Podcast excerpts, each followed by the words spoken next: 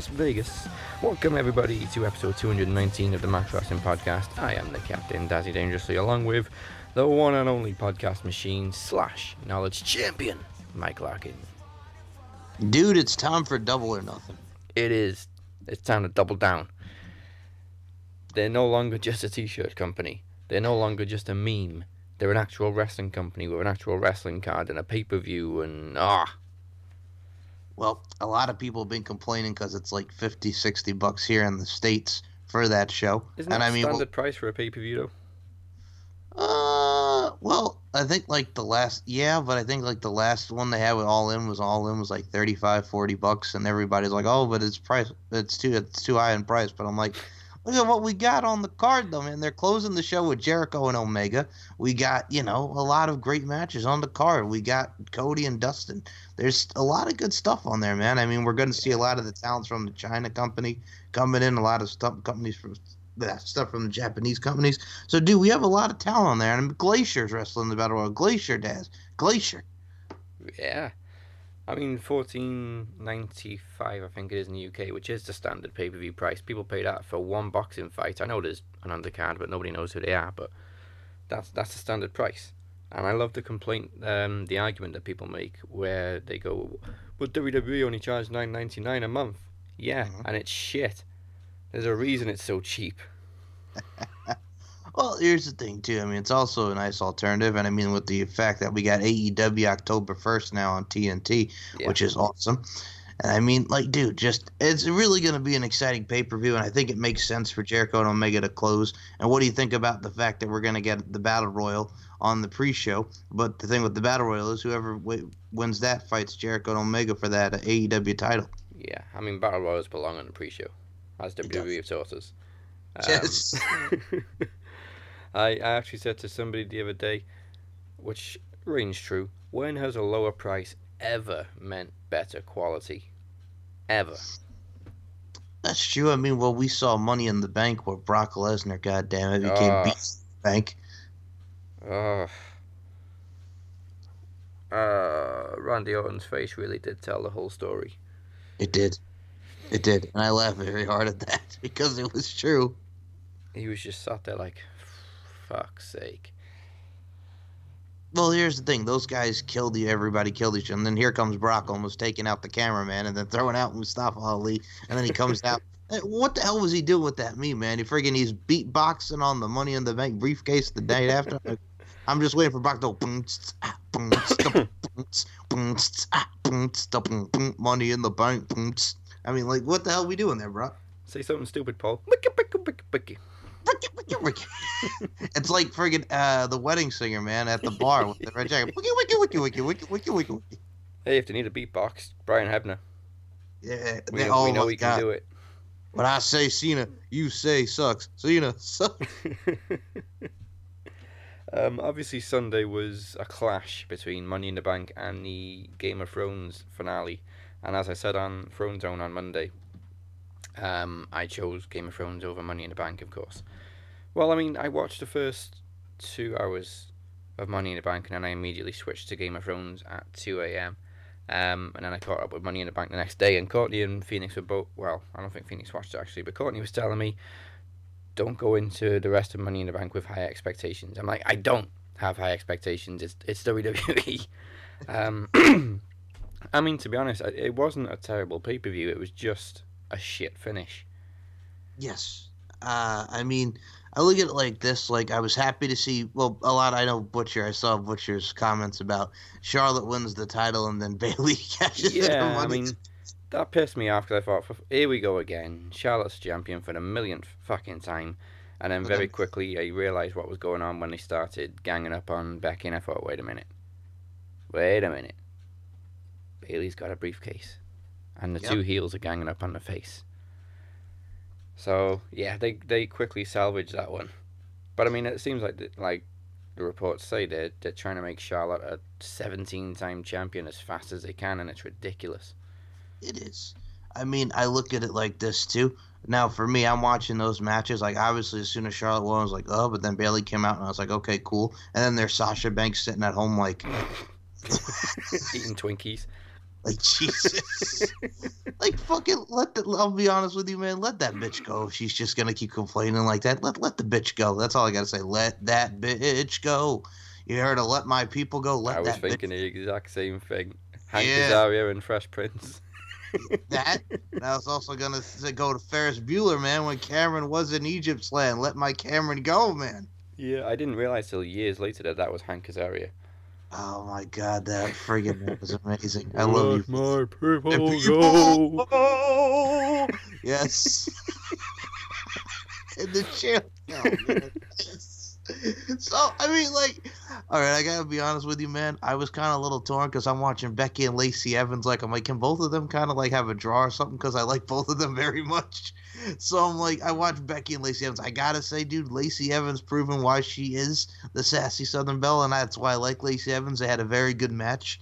Uh, as far as everything else, I mean, Usos beating Daniel Bryan and Eric Rowan on the pre-show, and then here's Tony Nese and Ariya Daivari. Ariya Daivari coming out like he's Alberto Del Rio against Tony Nese in the car. And I'm like, yeah. it, it's not a bad match, dude, but nobody cared. No, nobody cared. I mean, I. eh, It took me a couple of seconds to even realize who Tony Nese was against. Well, dude, I mean, half of that roster is, you know, on well, Cedric's on Raw, Buddy's on Buddy and Mustafa Ali are on SmackDown. All they have now are they brought back the Singh brothers.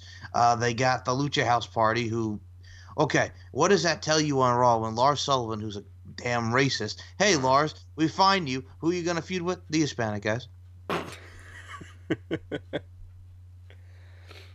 You expect anything less from Vince? Absolutely. God damn it, Lars! You're saying these things. Oh, you're making fun of them. Here's what we're gonna do. We're gonna have you feud with the Hispanic guys. Gang up, three on one. Which I'll be honest with you, if anybody compares that to when Brock Lesnar first came in in 2002 and he's feuding with the Hardy Boys, not even fucking, not even fucking a chance. You know why? Because it's the fucking Hardy Boys. This is the Lucha House Party, friggin' just three on one, ganging up on him. And I'll be honest with you, we know he's gonna crush all three of them. I'm so happy that that match was later in the show because that was the part of the show that I watched on Monday, so I got to skip it completely. Lucha House Party came out. Nope. Well, first and foremost, who, who the fuck were they gonna fight in that six man tag? The Singh brothers and who? Like, cut the fuck out. of Who? I mean, like, and then I see Kofi and Kevin Owens. I think Kofi and them did their thing. Now Hmm. Kevin Owens doesn't even want to come to Saudi Arabia, which I don't blame him because last year it was Daniel Bryan. This year it's Kevin Owens. Daniel then Bryan here- again this year. It did Daniel Bryan again this year. Thank you, Des. And now friggin' here comes Raven Dolph Ziggler. Why? What about me? What about Dolph? Friggin' doing his shtick on SmackDown. This should have been me. It should have been me. And now we're gonna get Kofi and Dolph for the title in Saudi Arabia. What do you think about Dolph coming back out of nowhere? I hated that promo. The, Why, 'cause he was crocodile, the crocodile tears, man. I know. Well, did, didn't you feel like he was channeling his inner Raven though? What about me? What about Dolph? No, I felt like he was channeling that dude that went ape shit over Britney Spears. Leave her alone. Oh, Chris Crocker, who then went on to do gay porn. Yeah. That dude, yeah. Nothing. That, by the way, that legit did happen though. He he went from that to like doing gay porn. I'm like, okay, Uh, it it, it all comes full circle, I guess. so, Oops, I did it again. oops, he did it again. Yes, Was, was the was first sta- one, was the first movie called Hit Me Baby One More Time? Yes, and then the second one was called "Come On Over, Come On Over, Baby." He switched it to Christina. Yeah, he was stronger than yesterday. All right. Oh my God. Anyway, anyway. Man eater. That's the wrong girl, but it works. That was Nelly Furtado. I know. What's I the one know. Britney Spears did? That was like Which that. Man eater. Oh, I'm not a girl, not yet a woman. No. um, no, she did one about being promi- promiscuous. Oh, pr- that was Nelly Furtado. What? Promiscuous Britney girl. Spears definitely did one about being promiscuous. No, she. Wait, no, wait. It, it may She- not have been called promiscuous, but she did one like that. Oh, toxic. You're toxic. I'm slipping under that one. Maybe. We need. Wait, no, Nelly, dude, Nelly Furtado did promiscuous. Aaron Timbaland, promiscuous girl. oh, I know that one. But we need we need an episode of uh, pop culture to sort this out. We do. no, but no, that was Britney Spears did Toxic, and she did um uh, Circus. She did uh Yeah, no, toxic was. No, I think hers was toxic. I don't remember anything about being promiscuous. Oh, overprotected. She did overprotected. No, anything? No. Anything, Des? No. Bueller? okay. It's not ringing any bells. Uh.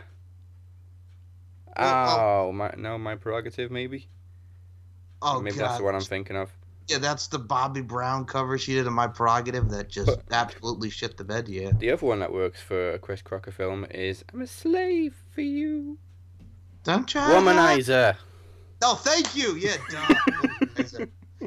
Promiscuous. Jesus. I was like, wait a minute. She did. Oh yeah, womanizer, womanizer. Boy, you're trying to front and just know what. You, yeah. Yeah, Okay. as you can tell, I'm a huge Britney Spears fan. Oh, yes. anyway, now that Back to wrestling. Back to wrestling. well, hey, Brittany kind of applies to wrestling because her her former husband did beat John Cena on Monday Night Raw. Yeah, K-Fed. Oh God. When, Yeah. when I'm done with you, I'll be spearing Britney.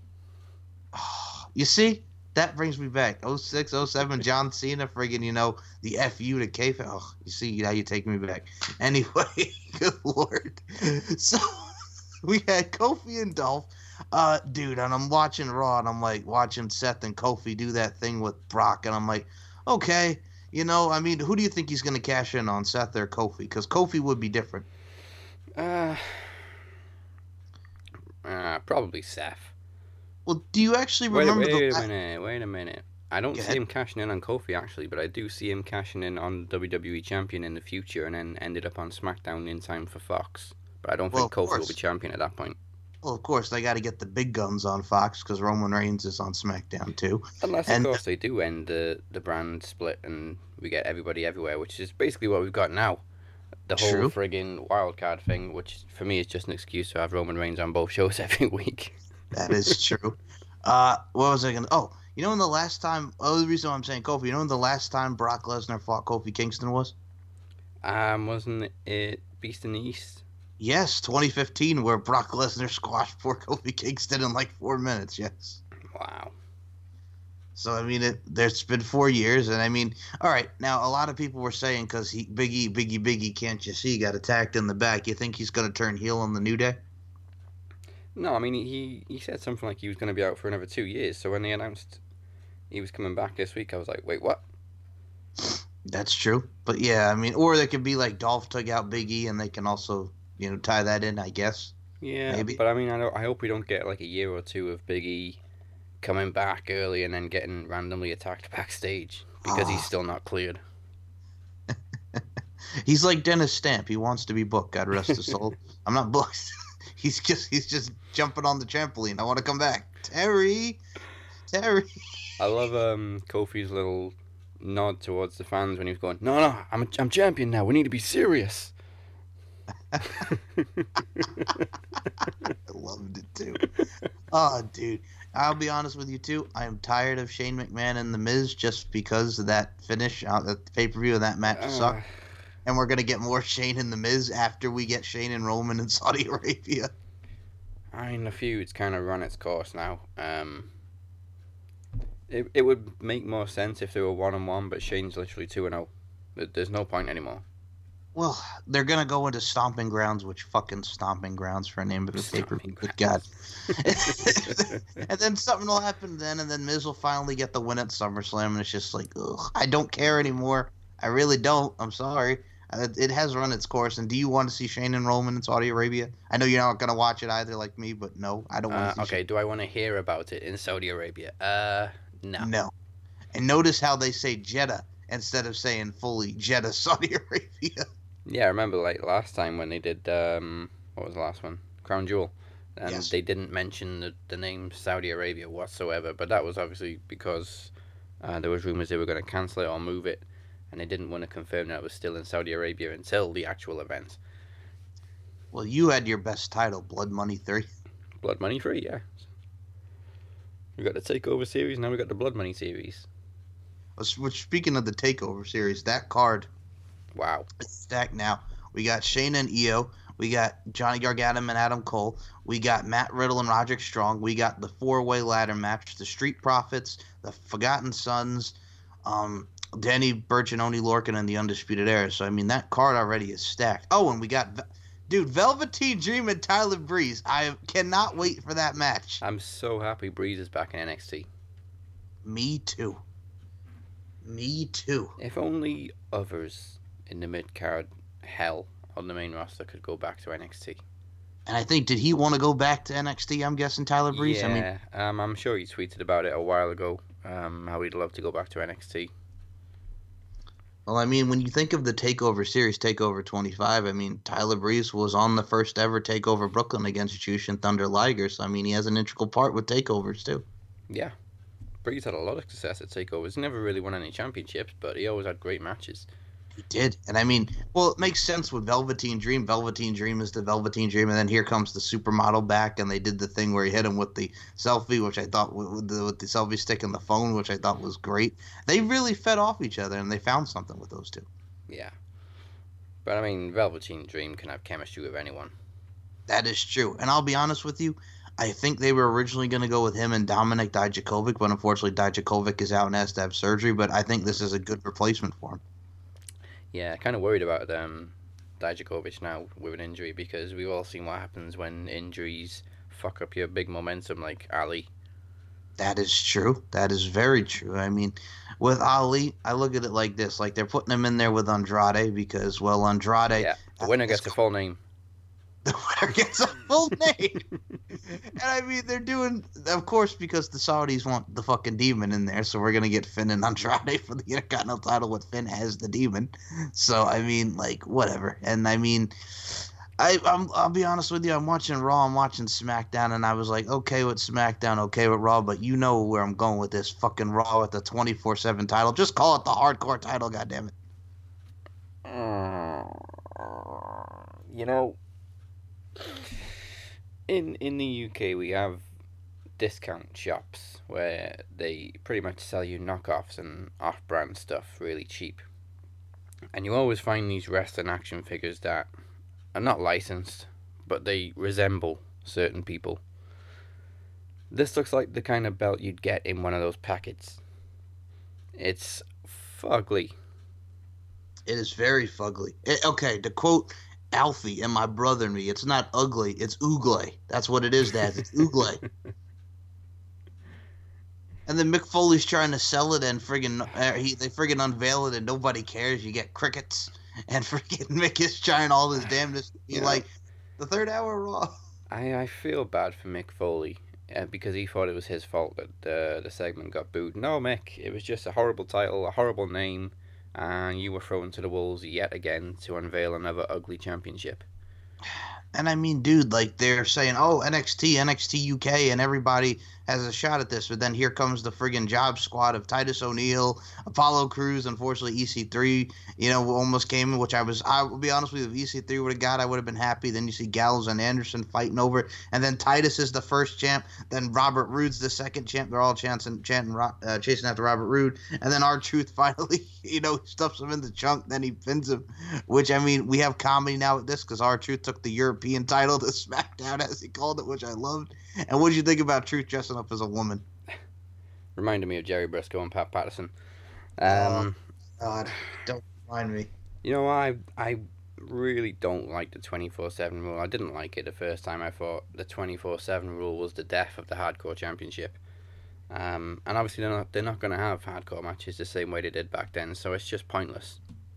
I'll be honest with you, Daz. I was there for the last ever hardcore championship matchup between Rob Van Dam and Tommy Dreamer, Madison Square Garden, Mhm. August 2002, the night after SummerSlam. And then I said to myself, wow, okay, they're getting rid of the hardcore title. Then 17 years later, I'm like, okay, Rob Van Dam and Tommy Dreamer are still wrestling each other on Impact. I see how it all comes full circle. oh, God. So, I mean, like, I the hardcore title, I was a fan of the hardcore title. I mean, there's so many, the Fun Time USA with Crash Holly and the Headbangers, so many great moments, but you can't go into Plunder City now. I mean, what is this just like every week? Like everybody's running after him. Oh, I smashed him into a car. One, two, three. Oh, how about a roll up? One, two, three. Like, well, like they, that's not as plunderish as it used to be because we have to, you know, be careful nowadays. Yeah, you, like you can't have somebody wrapped up in a chain link fence and pinned in the Mississippi River. Mississippi anymore. River. Yes, we cannot do the Mississippi River pins anymore, or pinning them in the snow. Yeah, or the So ball pool. Yes, yes. well, I did like the homage to kind of like when um the Mean Street Posse, you know, were trying to you know pin Crash when he was dressed as a clown, because we saw that with the B team, they were fighting over who's gonna pin freaking Bobby Roode and R-Truth. Yeah, I mean, it, it provides a little bit of comedy, but even back then they did comedy better. And uh, if it wasn't for R-Truth, I don't think it would be funny. Exactly, man. And I mean, like, I'm also watching this week. I have. I'm kind of curious to get your take on this, dude. I we saw the women on SmackDown with um, you know, the Iconics, and we saw Carmella, and we saw you know Mandy Rose and the whole nine. But I have to ask you. We'll get to that. But dude, Nikki Nikki Cross with Alexa Bliss. What do you think about that? I don't know because they seem to not be able to make their mind up of if they're going to change Nikki Cross's character or not. She's kind of she's doing a Matt Hardy. She's flipping in between. Like one minute she's batshit crazy, the next minute she's like, "I'll be your friend." Exactly. I'll be your partner, Becky. And I mean, the match was fine with the Iconics and her. I mean, Lacey Evans walking out, and then Becky Lynch and uh, Nikki Cross and Alexa Bliss just standing there with a coffee. Oh, So, I mean, Somebody Yeah. put a meme up about Becky Lynch saying, Imagine how elevated you are when people mock you for only having one championship. That's funny. That's- true. Oh, by the way, I don't know if you could hear it, but I was watching the match, and when Becky goes for the missile drop kick, and Billie Kay, I guess, was a little out of position, you hear Becky yell, "Closer, closer!" Did you hear that? no. Yeah, dude, she's going for the drop kick, then all of a sudden, I hear, "Closer, closer!" I'm just waiting for her to go twice, twice. Damn it, No. Jeff! damn it! God damn it! Jeff. Yeah, that will always be the funniest botch ever. It was. Well, Jeff Hardy was friggin' okay. Watching that as a ten-year-old live in Madison Square Garden, just listening to him yell at Jeff and Jeff shaking the ropes too late. I'm like, God damn it, Jeff! God damn it! And that was the same night of Give Me the fucking mic. Good lord. well, I'll say that's the funniest botch ever. The funniest one I've ever seen physically was Jeff Hardy and Bully Ray. when Jeff hit a twist of fate on the outside, and Bully Ray sort of slowly stumbles and feels around for the table behind him and then slowly lies down on the table. Oh God, the TNA botch with the aces and eights here. Yeah. Oh, so bad.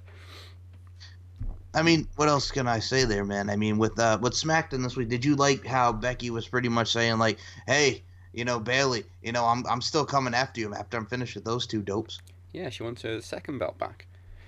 She does. Um, now, I'm with Bayley. I mean, uh, I mean, I'll be honest with you. Are you looking forward to more Bayley and Charlotte matches now? uh, I kind of like the Bayley I'm seeing right now. Yes. Um, it feels like she's finally been able to step out of Sasha Botch's shadow. Sasha Botches. I don't give a Yes. Fuck. Ah, fuck that Um, bitch. Fuck that bitch, Taz. Fuck that bitch. Yeah, and she's not such a nice girl anymore because that was a pretty dick move to obviously cash in on Charlotte. Oh yeah. Well, it kind of reminded me of like when Bayley, everybody got behind Bayley in NXT, and then she's running through the crowd like she's DDP and WCW. I mean, like, I mean, it was cool. It was nice to see it, Money in the Bank. I mean, I'm watching this whole show as well because we're talking, we're bouncing around a little bit. But, dude, I have to ask you because we saw, you know, I mentioned Kofi and then I would mention Money in the Bank. Seth and AJ Styles stole the fucking show. Yeah. Um, to be honest, I didn't think the match had much story. It was basically two baby faces struggling for power, um, which I never enjoy because you need a good story for a championship match. But the ma- it didn't really matter because the match, as you said, killed it. Um, it was everything we expected from an AJ Styles Seth Rollins match. It was everything AJ and Nakamura should have been. Oh yeah, and well, and then I watch Raw the next night, and I see AJ Styles slap Baron Corbin. I'm like, please tell me he's not moving on to Baron Corbin. yeah. Um, I'm a little bit confused about Baron Corbin because I saw pictures from a live event um, last week where he was back in his old wrestling, like actual wrestling gear, and this week on, on TV he's back in his stupid suit That's- again. yeah. Ah, dude, I don't even know what the fuck they're doing with Baron Corbin. I mean, Bobby Lashley's gonna fight Braun, and then Yeah, Braun- can't wait. yay! And now, what did you think about Braun killing Sammy? Uh, I don't really know where this has come from either. Ah, How did this feud get started? Because he threw him in the garbage. Yeah, I remember that, but how did that get started? Maybe Braun remembers. Remember when Mick Foley was having him fight, you know, Sammy, and then Sammy survived that match, and then hey, it all comes back full circle. But this time, Sammy's a heel. I don't fucking know, but yeah, then Sammy fights Kofi on SmackDown, and friggin' whatever. I mean, just. Uh, I mean, I'm sorry, man, but the WWE product, I'll be honest with you. A lot of people were saying that the best thing about Raw was one minute of throw your cares away, Daz. Throw your cares away, man. I mean, that legit has gotten so good. Just you know, they started all happy, and then you know, if you're feeling lonely today, go ahead and throw your cares away. Let me in on the baby's T-shirt. Let me in on the kid's forehead, and just oh, I cannot wait. yeah, um, that was. I don't know. It was a very dangerous area to move into when they had like all these kids and then this dark, sinister man going, "Let me in." I thought, okay, they need to be very careful how they do this. Okay, well, dude, it's not, we're not on the level of friggin' Goldust as seven. Well, no. WCW going, fear me. We're not in that. We're not in that realm yet. But, I mean, it's cool. Oh God, I'm taking it back to Vince Russo, late WCW. But no, I mean, it's cool. Like it's different, and everybody that complains about, oh, you scared my kid, shut, shut Good. the f up. I'm So glad your kid your kid got scared. That's That's the they should point. be. That's the point. I But- was eight when I first saw Kane in a mask. How the fuck do you think I felt? Exactly. I'm I'm trying to think. Well, yeah. I mean, friggin' look at what the hell they've done. I mean, I was friggin' like Kane and the mask, friggin' watching the Undertaker, friggin' take souls early Undertaker. Like, come on, I was a kid for the Phenom Undertaker, and that scared the shit out of you. I And the Ministry of Darkness, come on. I was ten when I saw Mae Young's breast. I was friggin' ten when HLA came into fruition on Raw, and they're friggin' doing Katie Vick and the and the friggin' Billy and Chuck wedding. So shut the fuck up. God, there's been a lot worse than friggin' let me in. Like, come on, please. We've seen much worse. Uh, I I'm just on edge now to see Bray Wyatt in physical form. Uh, Well- with that mask and everything. Could he be Seth's next opponent? Because I thought it was very funny how he put on Twitter like, "Hey Seth, hey Roman, can we be friends?" I'm sorry. well, I'm surprised we didn't see him on Raw. Well, I mean, I don't. like in person. Yeah, I don't know when they're gonna like fully like have him come out as this. Let me in. I'm waiting for him to come. I want him. I want to be let in. I want to see him. Really hope they don't fuck us over and have him debut in uh, at Blood Money Three. Oh God, please, for the love of God, do not do that. And I'm like, watch, because they got this. Uh, uh, what else? I mean, they got a lot of matches. They announced Orton and Triple H. I'm like, watch the 50 man battle royal. He debuts in that, and then John Cena wins the battle royal because Saudi Arabia.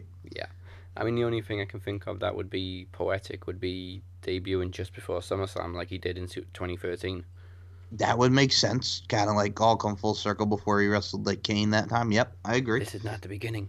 It's the end. And I, Let I still love that debut and that promo. The world is deteriorating at our toes, and we can't do nothing about it. I, I, I actually still had goosebumps the next day when I saw that um, Bray Wyatt debut in 2013. It was awesome. It was. I mean, even though the douchebags fucking chanting Husky Harris in the in the crowd, like fuck off. Yeah, but it didn't. It didn't bother him. Uh, No. And then of course WWE fucked it up. Yes, As of they course do. Well, yeah, because hey, what are we gonna do? We're gonna have him wrestle John Cena at WrestleMania and lose. they got this whole steam, friggin' him, them, and the Shield don't even touch. This is awesome. What are we gonna do now? He's gonna lose to Cena at Mania. Yay! The the only feud he actually really properly won was his first feud with Kane, and it wasn't even an Inferno match. It was a Ring of Fire match. Ugh. But yeah, that that's true. I mean, what other feuds has he won distinctly besides fucking Ryback because he was dumb as fuck? Besides the Ryback feud, what other feuds has he definitively won? Uh, did he win the one with Jericho, or did Jericho win that one? Um, no. Uh, yeah, no, wait, yeah, he beat Jericho in the cage match. That was the end of Jericho. Yeah, so Jericho. Okay, Count so he's won three feuds. he's won three feuds. Randy Orton, we couldn't have him win because we had to go to the. Well, actually, did he? He kind of technically won the Randy one because after that they had that oh, god awful. Oh, yeah, God, but they announced it was a championship rematch, and then some he loses the title. Yeah, or the the title went to a different brand or something stupid, and Oh, then yeah, they have to make it a non-title match. I'm like, why? Two years. It's two years ago. Jinder Mahal won the title. Wasn't it? Wasn't it before that? I'm sure Randy was still champion, but he No. got he got drafted to SmackDown, so they made it a non-title match. Did they? No. Wait a minute. No. Wait. No. I, remember, I distinctly remember Jinder getting involved, and was I don't recall if Jinder Mahal was the champion though. Oh wait, no. I think he might have still been the champion. Yeah, you're right. I could be wrong, but I remember this is when we were going towards Orton and Jinder. But yeah, Yeah, and You're I was right. like, why? Why is it a non-title match now? Just because he's on a different brand? and the fridge, man, the fridge, Oh, the bouncy fridge, the bouncy fridge, the fridge Ugh. that was full of airbags. Yes. Probably had Indiana Jones in it as well. Jesus. Now if you st- if you get hide in a fridge, you can survive a nuclear blast. Just that saying. is that is true. now, speaking of that being two years old, can you believe that it's already been three years since Cody Rhodes got released from WWE, and look at him now. Yeah. Um, and so it's probably been three years since I've been blocked by Cody Rhodes. Wait a minute, why did you get blocked by Cody I, Rhodes? I don't know to this day. I still maybe it was because I was I was insulting Brandy because I never liked her as a ring announcer, even though she's amazing now. But I love- never insulted Ca- uh, Cody because I, I really enjoyed the Stardust gimmick. Me too. And first of all, I love you, man, just because a lot of people hated her as a ring announcer. And then she started wrestling, and I saw her in TNA, and I'm like, oh, God, she's fucking terrible. Now I love her, like you. Like, now I love her. I think she's great. But my God, when she started getting in the ring, it, it, it was the drizzling shits. It, was- it was very, very bad. But yeah, now, she, now she's great. We love you, Brandy. And I, I So, don't want to go on this tirade with like the Young Bucks and go get Cody to unblock me. I mean, it worked. It worked with Velvet a few years ago, but Okay. All right. Now, speaking of someone that has blocked you and called you out, did you see who MLW signed? oh, uh, no, wait. Austin. They signed Uh, Austin yes, yes, of course. How the fuck does that happen? You see what hap- was happening with him in WWE, Impact, Ring of Honor, and MLW says, "We'll take him." This guy's a walking heat magnet. Yeah, where do we sign? Where do we? Jesus, I'm like, uh, he's just so. You know what it is about Austin Aries too that annoys me. I'm not. We never said he's a bad wrestler because we've been following his No, career no, since no. the beginning. But he pushes the vegan shit down your throat. It's like there's nothing wrong with being vegan, but dude, other people are not vegan like you. Just saying. Like, shut the fuck up. Uh, I I will give him credit that he doesn't insult um people that argue with him about it though. He just kind of go, okay, well that's your opinion, but here's what I think. Like he did with you. Yeah, and then everybody proved him wrong. Well, of course. Uh, well, hey, friggin' Allie, the vegan, is now in AEW, and Allie's Yeah. one of those that'll argue with you, and then he'll be like, "I respect your opinion, but here's what I think." And I'm like, "Yeah, it's great." Uh, people, but yeah, I mean, as far as what we have with that, Austin Aries, MLW, whatever. Uh, as far as Raw goes, I meant to ask you this as well. So, for you know, the R-Truth stuff with the 24/7 title. Are you? When do you think we'll see that on 205? NXT, NXT UK. Like how how the hell did they do that? It was is Drake Maverick going to be running to every different brand now because you saw him getting all tired and cramps. Drake twenty four seven man. I honestly don't care what they do with that piece of shit. The, Dude, the title, not Drake, John- not um, Drake Maverick. I was about to say, wait a minute, Dad. no, unlike, Oh. unlike a, a lot of people, I actually like Spud. Me- Uh, oh, that made me laugh though because when Mick's coming in, as soon as he sees Drake Maverick, he doesn't even call. He goes, "Hey, Spud." I'm like, Jesus. caught that. I'm like, come on, Mick. Well, that is true. They've known each other since like TNA, so whatever. But I mean, oh, that was funny. Hey, Spud. Jesus. Oh. I wonder if he bumps into Drew McIntyre. go, Hey, Galloway. Hey, yes. All right. Now I got to say this to you. With friggin' the gimmicks, when we were talking about Bray Wyatt and stuff, how does Bray Wyatt get that awesome gimmick and then it's just Mojo Rawley's just like, oh yeah, I painted my face. Because nobody gives two shits about Mojo Rawley. I was waiting for that. You know, you know what his paint looks like. What? If anybody's seen Kingsman 2, when they sample some um, narcotics, they get this sort of blue rash. Okay. It looks Nice. exactly like that. So maybe Mojo's been on the old sniffy sniffy. Now, me being my pop culture self, I have to say this: if Mojo Rawley was blue, I'm blue. I'm if I was green, I would die. Thank you. and yes, I do know what you're talking about. I, I saw the image from that. Yes, that is exactly what Mojo Rawley looks like. Good lord. Mojo's been partying with Elton John. Oh, somebody, someone save, you, someone save, you, someone save my life tonight. Yes. Cheap plug, by the way, Rocket Man. Rocket Man. How, have you seen that yet or no? No, I think it came out today. Or yesterday. Okay. But no. Let it. Let me know how that is because it looks very good. Um, do you know what? I think we've covered all of WWE. Did we really? Um, yeah, I mean, oh, Cesaro got new music, which is very cool. oh yes, and him beating. Oh my God, who the hell did he wrestle? Oh, Ricochet. Duh. Sorry, Ricochet. Yes, I mean, eh, I, I kind of like Cesaro as this heel now, just doing his thing. I, I kind of appreciate it. Um, but we're in we're in this period now where you you can't lose more than two matches in a row because people lose their shit. So now people are obviously concerned about Ricochet because he's lost a couple of matches. Look, you can't win forever. Otherwise, you'd be John Cena or Roman Reigns. That is true. Now, speaking of Roman Reigns, Roman Reigns beating Elias in a matter of seconds at on uh, on in the bank, and then we have that competitive match that we saw on SmackDown, and Roman still won. I thought they were trying to keep people liking Roman Reigns now. They're not doing a very good job. Yeah, I don't I mean, want to boo Roman. well, they got they friggin' step pushed Elias to the side, and now McIntyre is Shane's uh, insurance policy. Yeah. How? And- Hell, no, I gotta say, Roman walking backstage with the bulletproof vest hanging over his shoulder for protection for when Elias hit him with a guitar. Yes, I saw that. I, I it. That was very funny. And I mean, the Elias concert was great. And then all of a sudden, the Superman punch and spear, and I'm like, oh god. And then they did the thing where Elias is singing to him on top of the truck as he's walking, which I thought was pretty cool this week. uh, I mean, you, you know what it is too. And then, like you mentioned, Cesaro and Ricochet with Raw and all that and SmackDown. You know what it is? I kind of just have been eh with both of the products. Like I kind of just w- can't wait till NXT comes on because NXT's been ki- kicking ass and taking names. And also, I think it's because everything with the main roster product is just like, can NXT come so we can have some sanity? Yeah. Sanity, literally. Literally. By the way, it was nice to see Eric Young in that 24/7 title run through. Like, hey, Eric, how you doing? Poor Eric Young. For Eric Poor Young. Killian Dain. Or Kill, well, Killian Dain wrestled on NXT, man, uh, a live event. So it looked like they are trying to get him back in NXT. Yeah, what about Alexander Wolfe?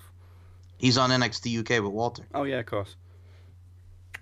So I mean, that's not bad. And they killed it this week, man. Walter and Pete Dunne too. My God. It, no, it's not bad, but I mean, they, they brought the whole group up from NXT and then literally did absolutely, Absolutely nothing with them and then broke them up. So, what the fuck? I just don't get it. And I mean, whatever, whatever, whatever. Do you imagine if they did that with the Shield? Just bring Oh them up from God. NXT. Don't give them the Shield gimmick on the main roster. Don't do anything with them and then break them up quietly. Yeah, that just no. It's like, well, I, I was furious when they broke up the Wyatt family. Like, we had something good, and then you want to split them up. Yeah, and then brought them back together, and then split them up, and then brought them back together, and then split them up. Split 'em up. kind of like the Shield. kind of like the Shield, yeah. I mean, just ugh, they they love splitting people up. They really do. Yeah, especially couples on the main roster. Oh, Unless, of course, you're Charlotte Flair. that is true because Andrade has has her has his uh, mommy, as he called her on on Twitter, his mommy uh, on uh, on SmackDown. Like, hey, Andrade is now on Raw. Charlotte, you know I'm dating him, right? Hey, Andrade's back on Back on SmackDown. SmackDown, yes. Well, hey, look at Aleister Black. He's cutting his dark promos, and Zelina Vega's there with him on SmackDown. You lucky son of a gun, you, Aleister Black. I love Goddamn. the um. Well, it was it was like screenshots that I saw of a video somebody posted of uh, Zelina cutting uh, a selfie. Well, And taking a Xavier selfie. Woods. Xavier Woods in the background creeping, and then you see Aleister Black scare him off. I thought that was great. I enjoyed that very much. Well, speaking of something, okay, I meant to ask you this as well because I, I know we really have kind of just kind of glanced over everything and SmackDown, but I gotta say, Rey Mysterio and Samoa Joe at the pay per view, he wins. He uh, Samoa Joe's got a bloody nose. What'd you think about you know the Samoa Joe promo on Raw? I just don't understand why Joe's feuding with Rey Mysterio. Uh, I don't know why. there. I really can't answer you on that, but yeah, I- we're gonna.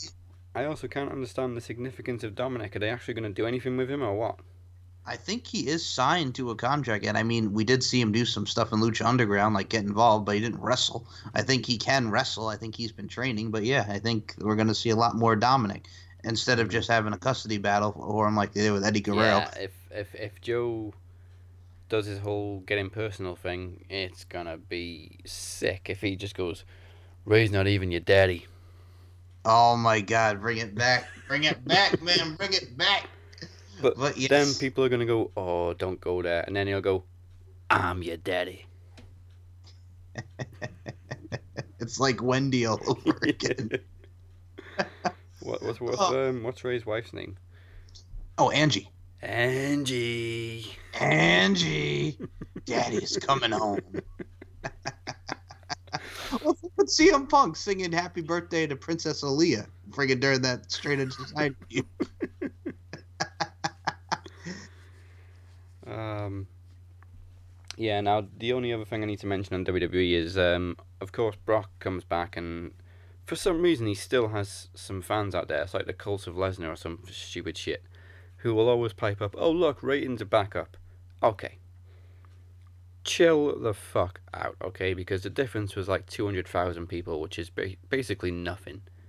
And also, it was the night after a pay per view they announced they were going to unveil a new championship, so obviously ratings were going to be up a little bit. It doesn't mean it's because of Brock Lesnar. If Brock was such a draw, they'd be back in the three, four million bracket. I'm glad you mentioned that because yeah, a lot of them tried to justify the ratings with that. Yeah, and oh, it, it's always as well. Brock draws the most money for pay per views. No, he doesn't. He just works the biggest pay per view, so obviously they're going to draw more money. Duh. It's fucking logic, which Brock Lesnar fans seem to lack. Because they just want to see Suplex City, Yeah. Suplex City. Big muscle man, do the suplex thing. And here's the thing, man. As someone and you and I have been watching Brock, there's a difference between him from 2002 to 2004 than what he does now. He actually worked and killed it. Now he's just let me throw you around and then pay me. Yeah, Brock Lesnar 2002 2004 was a super athlete. No offense, Rusev. Mhm.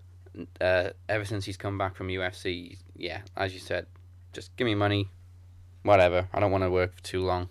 I only want to work these certain shows. I don't give a shit. Give me a belt. Well, speaking of some working too long, I'm gonna say this right now, and you said it bench best with your Oldberg and pension taker, which still has me cracking up. So they are not gonna them a go. frame on a pole match. Oh God, they are not going 20 minutes. They, that No. match is gonna be so short and not even funny. First of all, Goldberg never went more than 20 minutes in his prime. Exactly. And Undertaker is literally old, and he, he's just not the same guy anymore. He's not, but it's like, oh my God, first time ever. Like if this was like 15 years ago, I Yeah. would have been like, okay. Now I'm just like, I, I, I don't care. And of Um, course, we got to do it in Saudi Arabia. Ahead. I mean, Goldberg and Taker were in WWE at the same time in Yeah. 2003. What, what which was what? Yeah. Friggin' yeah, like 15, 16 years, ago. And they Yeah. didn't have the match then when it would have actually meant something. Well, yeah. Well, this was also when friggin' Goldberg was on Raw and Undertaker was on SmackDown as the biker Taker, which would have been fine. But then, yeah, when he when Taker came back was as the Phenom at WrestleMania 20, and that was also when Goldberg left. So I mean, yeah, they could have done something, but no. Instead, we got to wait for Blood Money, Blood Money three, where good- they're both past their prime and nobody gives a shit except for the Saudis. except for the Saudis. We want Hulk Hogan versus Andre the Giant. Andre the Giant's dead. We don't care. We pay you money. Yes. Well, speaking of Saudis, we actually did see that on NXT this week. Mansoor beating Sean Maluta. Now I got to ask you, what are your thoughts on Mansoor? Eh. Okay. Well, do you know who that is though? Ah, you've told me before, but I forgot. Mansoor is the voice of Cole Quinn. That's it. Yeah. I like just the. What do you think of Mansoor? Yeah, he's Yeah. okay. no, I mean, I mean, it, not A, he's okay. Just like eh, it's early days. We'll see what they do with him. Well, that is true. And then they brought Sean Maluta back for Adam Mothballs, which I like Sean Maluta. He's all right. I mean, dude, oh, the NXT I couldn't even complain about because Velveteen and Tyler, you mentioned, did their thing. We're getting more with Matt Riddle and Roderick Strong, and that tag match was excellent. But I know you you uh, don't want to see the Street Profits win the tag titles in the ladder match. Ah, I 'Cause you know that despise they- There, the Street Profits. because you know they might go there. Well, yeah, that's why I haven't really paid attention to NXT since they got their title shot. You really do not like Montez and Angelo Dawkins. No, they, their gimmick is so irritating. Crime Time oh. 2.0. Not not even that. They- It's just when they talk, I want them to shut up. Yeah, fam, we in here, fam. We in here, fam. And then here comes Montez Ford doing the running man, and then the and then the friggin' cup. You know what I'm saying? We Yeah. in there, baby. Street Profits. Also, I've just realised why um, I forgot who Mansoor was because he looks nothing like Cole Quinn. That is very true. well, at, here's at least Buzz and um, uh, and Blade. uh, Baron Blade actually look like the guys that voice him. Yeah, AJ Kirsch legit looks like Buzz, and Baron Blade, the guy who voices Baron, looks kind of like Baron Blade a lot. So here's the funny part about it: is I don't even refer to him as Baron Blade anymore. You know what I refer to him as? What? Thanks to Butcher, I refer to him as the motherfucker. I wonder if that was everybody's reaction when he uh, was unveiled as the attacker in the, in the story. Motherfucker! Motherfucker. Even though it was kind of obvious. Oh yes. I mean, oh dude, friggin' that season. I'm, all right, I'll be honest with you. I'm not a fan of some of the newer games, but my god, that season was great, and it was very obvious that it was Baron Blade under the mask. As soon as you're coming out, you're like, oh no, oh come on, no, and then you take it off. It's like, yeah, son of a bitch. because then, well, the whole story was great. Don't ever contact me ever again. I never want to speak to you ever again. And then he come. Now, which mode did you take? Did you take where at the end where you have him um at WrestleMania, you have him come back and he's in that green suit, or Yeah. did you take? Oh, you took that mode. You didn't have him just you by yourself and Cole comes out. Nah, nah. I uh, I believe in second chances. Unless your name is uh, Anthony Walker. Oh, don't get me started on that. Don't get me started on that because he's We're, back. we're not we're not gonna name drop it, but it's back. It's back. Fuck it's me. back. As uh, as Butcher said, it was shit the first time round. oh man. God. All right, so so okay, you Mister Second Chance gave Baron Blade in his green suit a second chance. Yes. Yeah. Well, I'll be honest with you. Do you like, uh, uh, as far as the video games go, that evolution of Baron Blade as a skinny guy with the earring, and then he gets the, the WWE 2K, and then he's like he's this fat older guy promoter BCW, and you're like a son to me, and all that good stuff. Like, did you like the evolution of that character in the games? Wait, I, I didn't see a skinny Baron Blade. When the hell was that? That was like WWE 2K15, WWE 15, some shit like that. When he was like blonde and he had like the earring. Uh, You don't I- remember Skinny Baron Blade? No. To be honest, I don't remember the the story on any of the previous like three or four games. Okay, but yeah, Baron Blade was on those games. Like he started like he's skinny and like he's very good, and then he's skilled, and then you get to this one, and then he's all fat and pudgy, and you know you're like a son to me, and Buzz, and you know the whole nine, man. Just Was he like a main rival in NXT? I think so. Yes, Okay, I think it's starting to come back to me. It's all it all coming back to me. Yes, Daz. Yes, it's all coming back to you. Everything's coming full circle. It does. it really does. Oh, I have to say this as well. So I did watch 205 as well. The other thing I got to mention with 205 is okay. So uh, Tozawa is go is winning like this fatal five right now. I'm like, if they go towards Tony Nese and Tozawa, I'm guessing that's fine for a few. But I know that they're because they did the whole thing. Ariya Daivari's not back, and of course Ariya Daivari. Hello, Ariya Daivari, Saudi Arabia. It's gonna happen in the rematch. I don't mean to be stereotypical, but I know where they're going with this. It's I- WWE. I understand what you're saying. You don't have to freaking be like low key with it. I know what you're doing. Yeah, like remember Black History Month? Who all the champions were? Yeah, we see how WWE works. Yep. we see. We see you. but yeah, that's all I just wanted to mention with 205. Besides, oh, but NXT, I meant to say this to you, man. We're gonna get Mia and uh, B- Butcher's favorite wrestler Bianca Belair again, which uh, I want to see Mia put a whooping on that girl Bianca Belair. How about you? I whip my hair back and forth. Well, I whip my hair back and. So, I, I, I don't care. I like Bianca Belair. I'll be honest with you. She, I like her too, but yeah, I just wanted to say that because I know Butcher can't stand her guts, and it's so funny. that's the point. It's not at the level of Phoenix and The Miz, but Oh Yeah. my god. How much you think Phoenix was overjoyed when friggin' Shane McMahon get slipped out of the shirt and he won that match? Him and his dad bod. Shane and his dad bod winning that cage I, match. uh, I don't think Phoenix has ever been more excited to see a dad bod. Love him. But okay, now the other NXT match I want to mention to you because I announced it for next week, dude. Kushida and Drew Gulak. That's gonna be some good shit. yeah. Um. Hopefully, Kushida stays in NXT as long as he can. Uh, Don't- okay, so Don't you're pretty want much to see the same treatment as um, Hideo and Nakamura have got. so you're pretty much channeling your inner Billy Madison. Stay here. Stay as long as you can. Cherish it. I'm also channeling my inner Admiral Ackbar. It's a trap. It's a yes. It's a trap. Oh, yes. Okay, so before we get into AEW and stuff, let's um, provide everybody with the next round of the King of the Mic tournament. Um, first of all, the winner from last week between Moni Lynn and Robert Davis, with a vote result of 67% versus 33%. Robert Davis. Yeah. Finally getting the win over Moni. Yeah, finally defeated Moni. I think it was um, the third time they've gone against each other. Yes. Um, so congratulations to Robert Davis. Now, obviously, we've changed the format a little bit because we didn't have Daniel Crimmins versus Ted P. De Niro. Um, Mr. Crimmins was originally going to get a bye, but breaking news last night on RWT and Max Wrestling Interactive was that the RWT kingpin himself, Emir Blackbean Costello, the former promo champion, will be stepping out of retirement to fill in for Mr. De Niro and will take on Daniel Crimmins next week, along with Mike your match with Courtney Summers.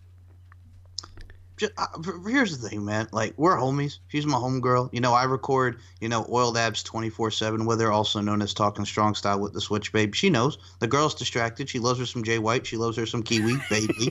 so I mean, the girl knows. She knows, and she's my homie. But I'm gonna say next week, dude, uh, and friggin' Butcher and everybody was going on me about my pre-recordedness of my promos because hey, that's what I do, and I can talk like that. So I gotta say this, man. You seen the promo? I mean, Courtney's Courtney's got a little bit of fight left in her. Uh, I got a little fight going against her, man. I, I brought the heat. I brought the heat.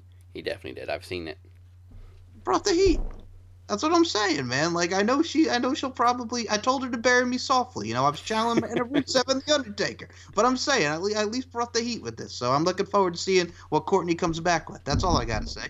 You see, it's all it's all good here, man. Like if it was anybody else in this tournament, I probably would have said something like I did when I fought Ted in like the first King of the Mic, which was fun, and I love Ted for that.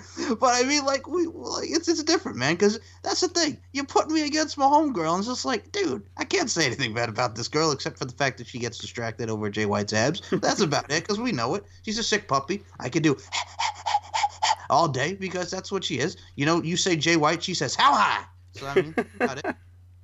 She's also the only female in the tournament now that Robert has eliminated Moni. Um, no pressure. Yeah, no, no she's, uh, she's carrying the banner for the pink side of humanity. the pink side of you. Now, now I'm gonna get all these crazy motherfuckers coming at me like, "There's 27." No, there isn't. Okay. Before we get too political, um, yeah. So congratulations to Robert Davis. He will be facing the winner of Daniel Crimmins and Amir Blackbean Costello. Um, Mike and Courtney will be facing.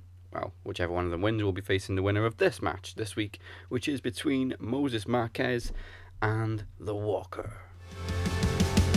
We'll be kings, kings and queens. We'll walk this city streets forever.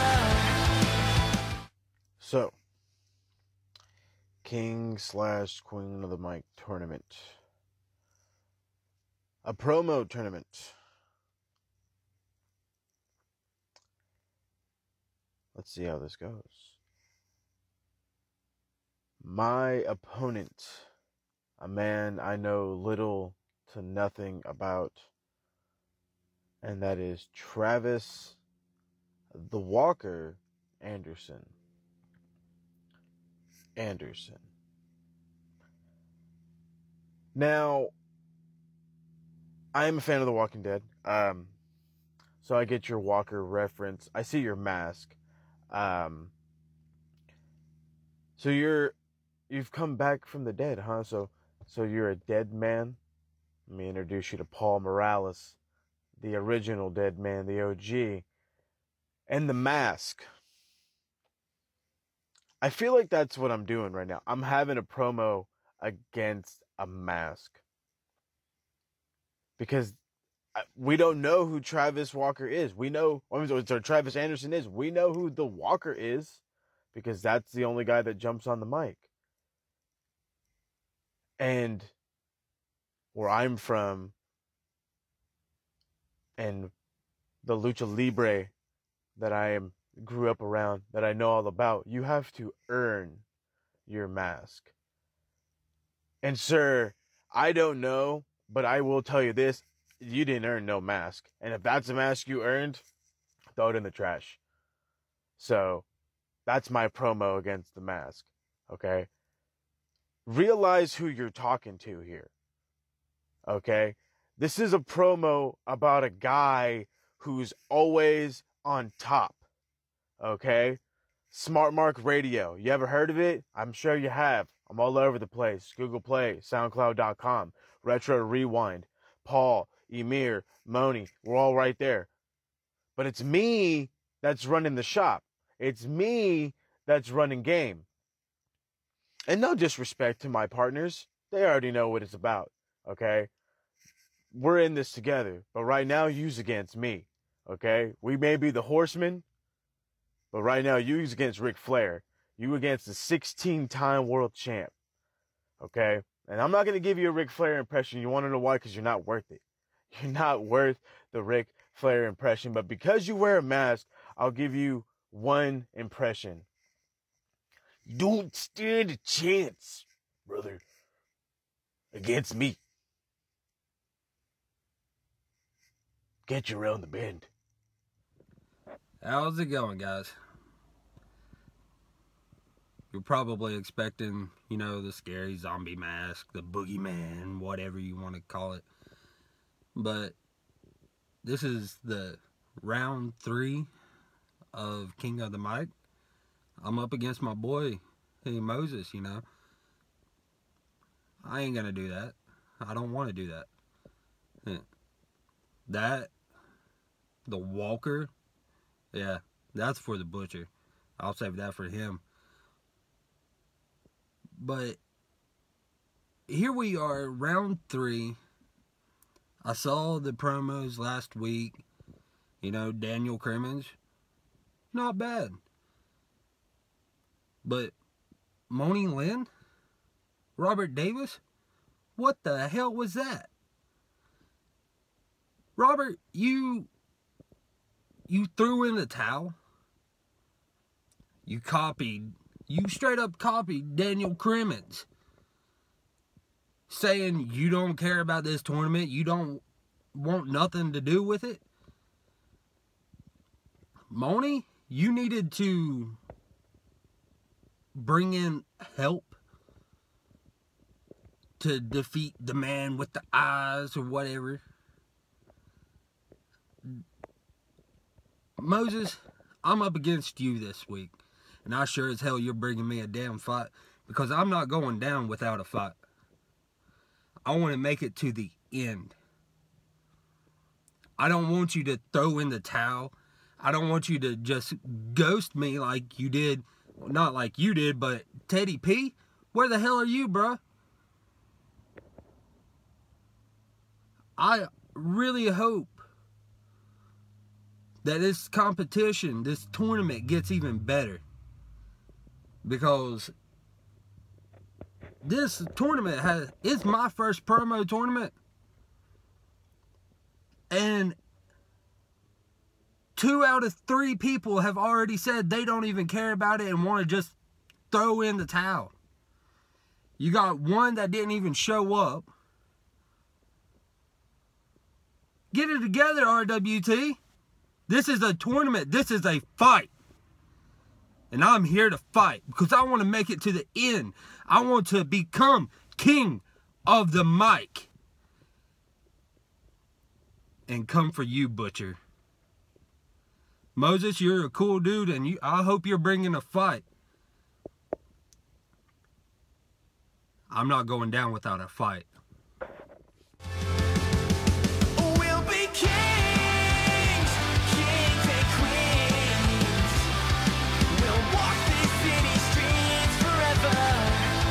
Forever. Those the promos, and you can vote for the best one at maxwrestling.net slash vote.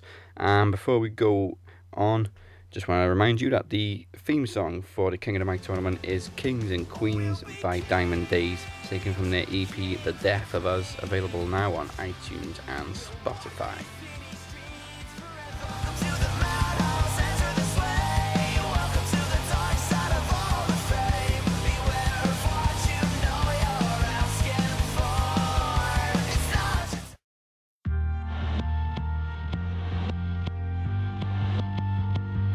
Now, at Trivia Takeover 4.0 Curse of Champions, I will be defending the Knowledge Championship. And I feel, you know, you came from a jugular at Promo Mania, but I still came out on top. Congratulations, Mike. Still the Max Wrestling Knowledge Champion, and of course, you will complete your 365 days tomorrow. Oh, Son of a bitch. You know, time after time after time, dude, we've been doing this for two years. We are guaranteed a new champion. I've lost my title, but um, may the best man win. I'm not a sore loser, so But if Mike gets this one right, he is the new champ. You are the new Max Wrestling Knowledge Champion. Yeah, buddy. yeah, boy. well done, Just- Larkin. Thank you, sir. Well done. You can keep Just it warm for me till promo mania. And the winner, and still Max Wrestling Knowledge Champion, is Mr. Mike Larkin. Commiser- Commiserations to the Phoenix. So, so, I ask you again, what are you gonna do when you don't win it? He's going to leave the money. Just means I've got to come back and uh, I've just got. No. If this is wrong, Kenny is the first two-time champion. If it's right, yeah, it's a draw, but you do retain.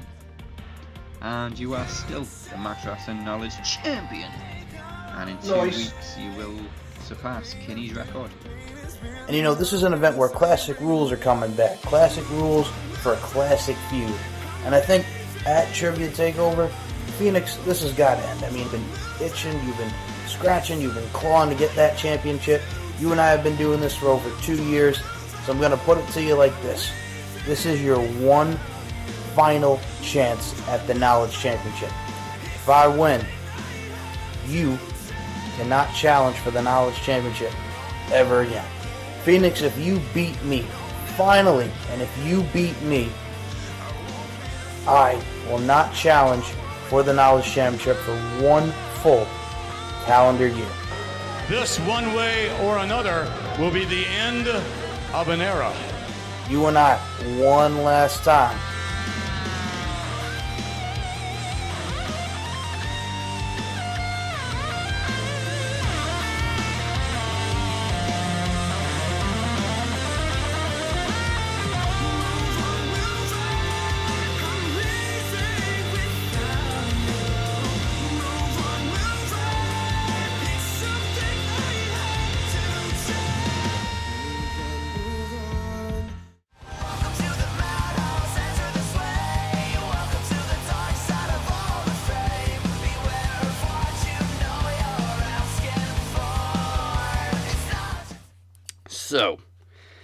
One more thing before we get into AEW. oh, I know where you're going with this. Yeah. Impact Wrestling is looking for a new network. Three, two, Again. Sorry. one. Well, Again. Again. I jumped the gun on that a little. Sorry about that. Again. That's okay, they've been jumping the gun for four years. oh my god. Yes. Okay. You know what? Let me let me break it down. Yeah. 2004 to 2005, Fox Sports Net. Yep. 2005, Urban American TV. Who? Destination America. Two, 2005 to 2014, fair enough, Spike TV. And this is where it all goes downhill. 2015, Destination America. 2016 to 2019, Pop. 2019, Pursuit and Twitch. 2020, who the fuck knows? So, okay, here's how this got started. Because Konnan on Keeping It 100, Orale Mi Rasa, was talking about like they're planning on having a deal for, deal for the fall, and then freaking Scott D'Amore's at the AAA press conference, which I know how these motherfucking Impact fans are going to think because oh my god, Johnny Impact and friggin' Taya are on the card as well as Tessa Blanchard. Impact's going to the Garden. No, AAA is going to the Garden. Impact is just on there. They haven't made it. Stop saying Impact's at the Garden. Johnny Impact was at the Garden way before Impact when he was at the WWE. Good for Ty and Tessa, but let's not fucking think like, oh my god, Impact's doing big things because when it, they come to New York, they're going to the fucking dump ass that is the Melrose Ballroom. So shut your fucking asses up that they made it to the Garden. No, they haven't. AAA did. Anyway, I digress. so at the press conference, Scott D'Amore goes, "Oh, you know, well, we're, he's trying to make like explosion on you know Pursuit TV, and they're trying to find like a main network for the mothership that is Impact." And I'm like, Scott. Who the fuck you going to? Like, really, Scott? Who is going to pick that up? WGN America, who I've been saying for months will probably pick them up, but that's still, it's all right because it's WGN America. But you're not going to be, like, I see some Impact fans saying Viceland because, you know, Viceland has all those wrestling documentaries on it now. Mm. But really, do you see them going to a big network like Viceland? I don't see them going to a big network because what big network is going to pick them up? They're not going to Paramount, which people stop saying Paramount. They're not going back to the former Spike TV. Stop it. They are not picking them up. I mean, like, really, come on. Scotty down. Scotty down. like who?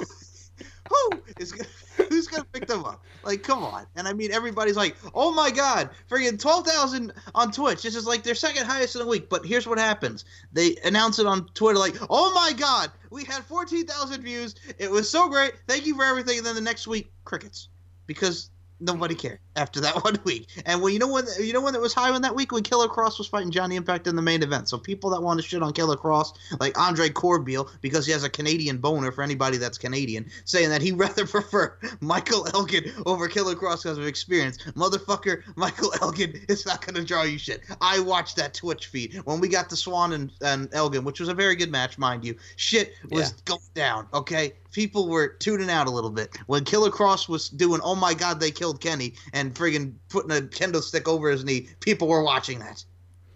You know what?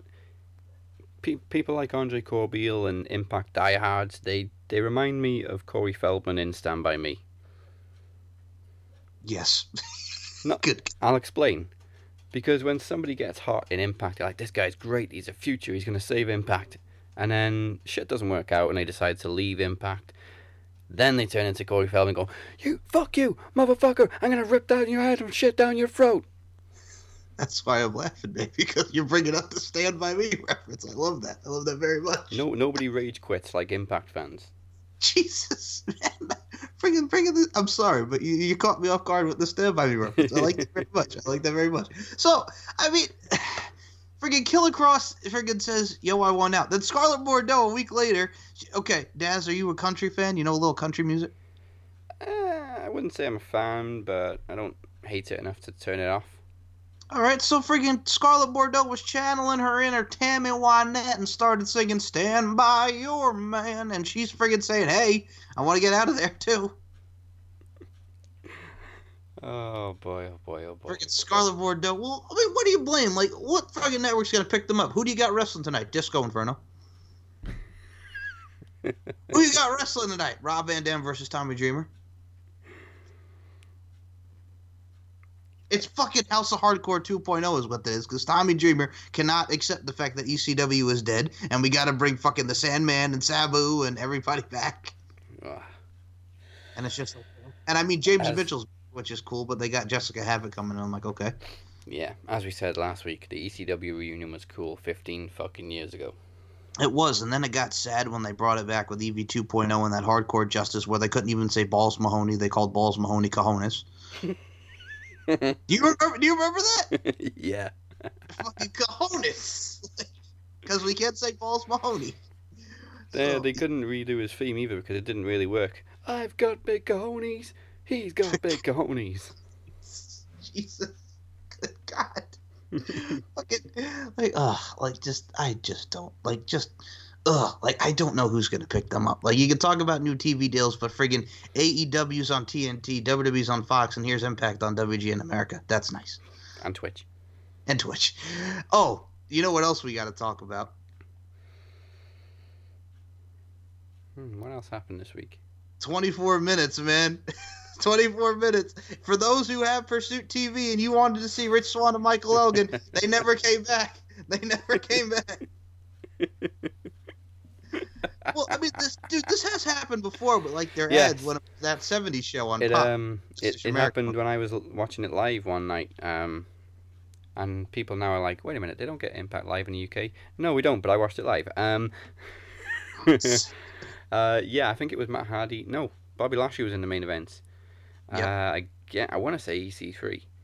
Yes, you're right. Yeah, and they went to a break, the last break, and then it never came back. It was it was like Glenn Miller walking to the fog and never see him again.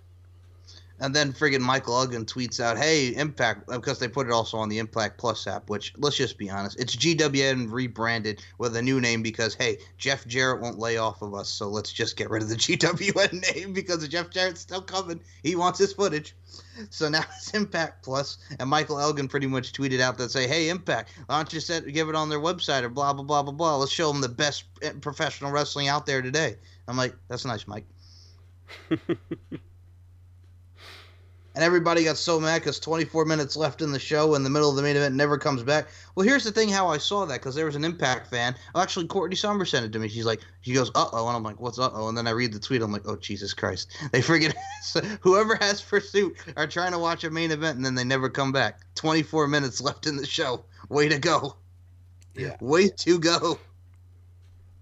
And but mind you, I since I don't get Pursuit because well, nobody does. So I.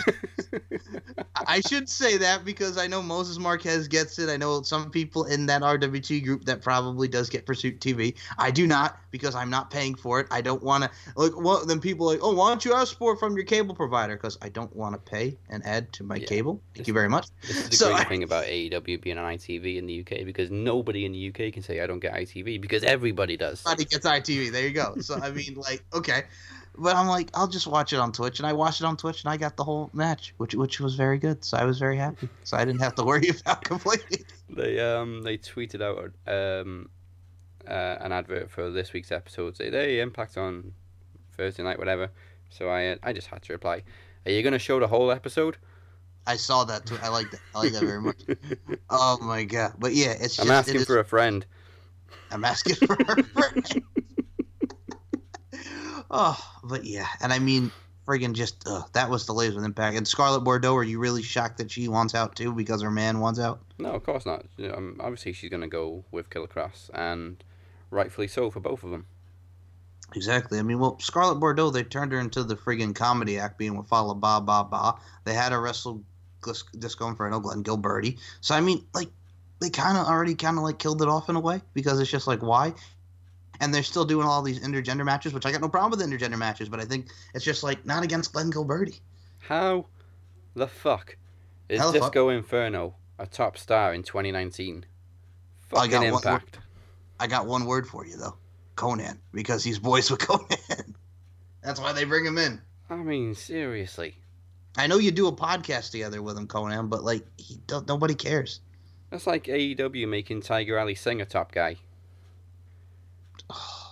You, you see, I, I I got something to say about Tiger Ali Singh because as a kid watching him what he did with the gross things that he did, but watching him in the hardcore title, getting his ass whipped by Steve Blackman almost on a daily basis with some of the funny stuff. yeah. I'll give Tiger Ali Singh more credit. He was a funny guy. Like, um, I can't remember the pay per view what it was, but he spent the whole night trying to get in, and they wouldn't let him into the building because he didn't know who he was. Oh God, I forgot. I know which pay per view that is, but I can't remember. Was that? It's, it's got to be something from like 98, 99, 2000. One of those. Was, I think it was. It was before the hardcore title shit, right? yeah, I think it was '98. May have been fully loaded, maybe.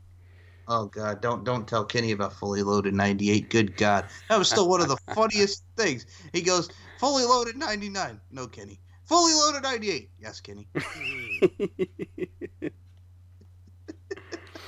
Oh. Okay, so Uh, let's let's talk. Let's. AEW. AEW. It's AEW. finally launching this Saturday.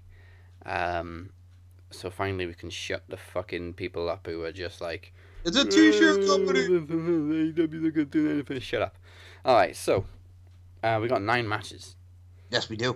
Two on Um, pre-show. Yeah, you mentioned the, the 20 man casino battle royal. Also on the pre show is Kip Sabian versus Sammy Guevara. Have you Guevara, now however you pronounce it. Guevara? Guevara. Guevara, you're, yeah. you're close. You're very close. I noticed the two A's afterwards. so, so now Kip Sabian, I've not seen. I know he's a UK guy, right? Uh, yeah, Okay. Have you seen his work? Is he good? I haven't seen him No. Um, Okay. He doesn't even have a Wikipedia page. It, it shows up in red, which means they know who he is, but he doesn't have a page. Now, Sammy Guevara, you have seen. Like he's been on Lucha Underground. He's been around. He's very Yeah. good. He's a good high flyer. Yeah. Um. So, do you know what? I'm not even sure if we can accurately predict this because it's the first event, so there's no backstory. It's just great matches. Oh yeah, I Um, tried my prediction show, but I'm just like, how can you really predict this when this is their first show? I, and I tried very hard, but I'm like, how can you predict this when it's like, hey, here we are. There's no build into this except for Cody and Dustin and Jericho and Omega, so it's kind of like, hey, we got a lot of good wrestling. So, Yeah. pretty much. Uh, it's pretty. It's a. It's pretty much a house show, but on pay per view. Now, with this 21 man battle royale, I mean, we have Shawn Spears, Tye Dillinger, which is cool in here. We got Brian Pillman Jr., I'm happy to see. MJF, Joey Janela, Billy fucking Gunn, of course. Uh, sorry. Jungle Boy, uh, So, Luchasaurus. So Billy, you're the head of creative for now. Uh, what's your first decision? Oh, put me in the battle royal. I mean, the battle royal. Jimmy Havoc is in there. Now, okay, Yeah. I got to say this. Do you see a Jon Moxley appearance? Oh, this this is the question: is where Jon Moxley's going to end up? Um, I don't believe WWE made that vignette for him. Um, I think it was it was too good to be indie, but it wasn't good enough to be WWE production value. Uh, so I would I'd lean more towards him appearing at, at Double or Nothing. So yeah. I'll put him in the battle royal because we do have four spaces available. We do. So, I mean, hey, put him in the battle royale. I'm also happy to see Brian Pillman Jr. in there. Yep, me too. Um, MJ, MJF. yeah, MJF who impressed the hell out of us at All In. Oh, dude, like I've been watching this guy since his days in Create A Pro when he was trained by Kurt Hawkins and the NYWC, the New York Wrestling Connection. So this dude has got talent. He's a student of the game. Now we also have another veteran in here, fucking Glacier. Yeah, as you mentioned. Uh, yeah, okay. Uh, Sonny Kiss. Okay, Sonny Kiss, who was XO Lishus in um, Lucha Underground, he's not bad. He really is not. He really can work, and I like I like Sonny Kiss. Um, Jungle Boy, I've heard good things. Luchasaurus was um, what's his face said. Uh, he was Vibora and Lucha Underground. He was Judas Devlin very briefly in NXT, and I think he did some Ring of Honor work. Yeah, Does that name ring a bell or no? kind of. Kinda. Okay. Uh, well, Shawn Spears obviously makes sense because Yeah. well, him and Cody Rhodes are tight, and they were a tag team in OVW. They were the OVW Southern Tag Champs. And he was Stan. And he was Stan. Um, Kick Stan. I gotta mention Shawn Spears actually. Somebody uh, posted in one of the wrestling groups on Facebook. Um, they believe WWE paid Google to autocorrect this search. So they searched um, Tye Dillinger, and then Google came up with, "Did you mean WWE Tye Dillinger?" And they thought, WWE's paid him. No, no, no, no. It's just he's he's better known as Tye Dillinger from. WWE. What a fucking dipshit that guy is. What does he have? His head up his ass? What kind of horse shit is that? That that's how Google works. It goes off what people know the most. Of course. Well, yeah, but what kind of what what is wrong with that guy? A Fucking God, goddamn. Well, I mean, we, we also could have searched him as Stan. See, I Yeah. just can't stand. Yeah, nobody nobody really knows him as Shawn Spears yet. Well, I mean, friggin' the friggin' quick run as Gavin Spears. My God, where he just dropped a super crazy on ECW for like three weeks. Uh, God. the, old, the old days of being a nobody. Yeah, exactly. I mean, there, there's so many great talents in this battle royal, and obviously the Kip Sabian Sammy Guevara match. Uh, one match I'm looking forward to: Young Bucks and Lucha Brothers for the AAA tag titles. Yeah, um, I know Young Bucks get a lot of flack for being spot monkeys or flippy guys, but they're they're always entertaining. I don't give a shit what anybody says. Um, and obviously, Penta and Phoenix are just like one of the hottest tag teams outside of WWE right now. Now I got to ask you: Do you think they had enough? Oh, they definitely had enough. They would they never signed to Impact. They I were just- they were signed to Lucha, and Lucha worked with Impact. That's all there is to it. I just had to say it. I just had to say it. We got Penta. No, you don't. You've loaned Penta. You've loaned him. and I'll be honest with you. The only reason why Lucha Underground and Impact sold out last year is because Lucha Underground was on Yeah. the card during WrestleMania weekend. If it was just Impact, nobody was coming. Low tickets. There, there's a reason why there was low tickets before Lucha came aboard. If Impact was to draw, do shows by yourself. And, oh, so yes. Uh, dude, we're in for a treat with that one. Uh, what do you think about uh, Aja Kong, Yuka Sakazaki, and Emi Sakura versus Hikaru Shida, Riho Abi, and Ryo Mizunami? Now, those girls are from the DDT and like uh, Yeah. another Japanese promotion. Uh, Aja Kong is a veteran. We know who Aja Kong is. Rest in peace, everybody who's not Aja Kong. Yeah, that's pretty much all I gotta say about that too.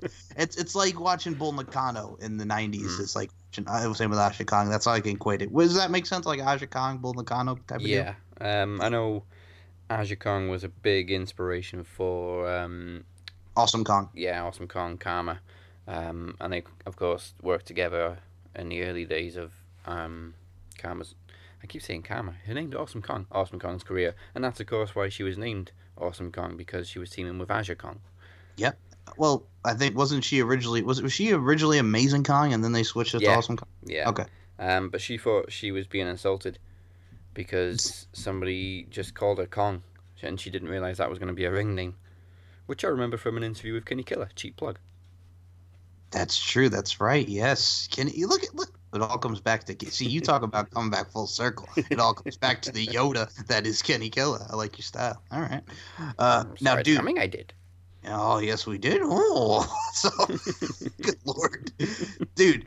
The best friends, Chucky T and Trent Beretta, against the new signings of Angelico and Jack Evans, who we've also seen in Triple A Lucha Underground. That's going to be good. I can't wait to see Jack Evans again. I saw him for the first time years ago in Impact, and they didn't sign him, and I was so angry they didn't sign him because he's insane. Did you see his Ring of Honor stuff? No, like man, I very rarely uh, watched Ring of Honor, um, like ever. But yeah, Jack Evans is insane talent. I mean, dude, him and the matches that he's had with Teddy Hart, uh, the best friends kill it as a tag team. And Trent Beretta, I've been watching that dude. All right, here's a funny story. So when being a fellow New Yorker and Long Islander, um, Trent Beretta, before when he was on the Indies, do you know what his ring name was? Trent. No, Um. I'm gonna throw you off with this, but I want to see if you can actually get it. Okay. I know. I know. He had, yeah, I know he had a couple of weird names. There was uh, Ace Vedder. Okay. Uh, well, you say ah plasma. Yeah, he was. He, no, he was Plasma in the New York with a, Wrestling. with a Z with a Z. No. It no, it was his name was Plasma, and he teamed with a guy named Maverick in NYWC, the New York Wrestling Connection. Do you know who Maverick would later go on to be? No. Tony Nese. Oh. You know what? They should have called him TV, and it would have been Plasma TV. Yes.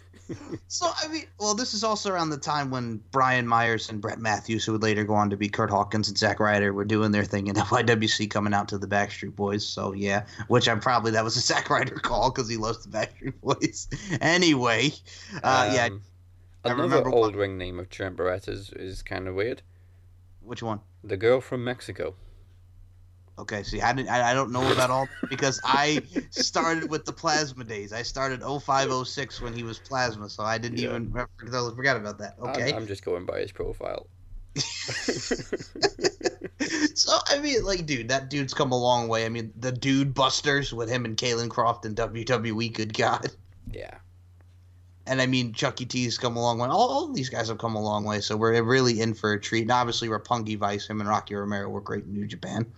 Uh, I got to ask you, what do you think about the three way match with Britt Baker, Kylie Rae, and the first ever transgender woman to be on a roster, one Nyla Rose? Now, I've seen Nyla Rose wrestle because she's wrestled in the Northeast a lot. Not Yeah. bad, very talented. Are you looking forward to this triple threat?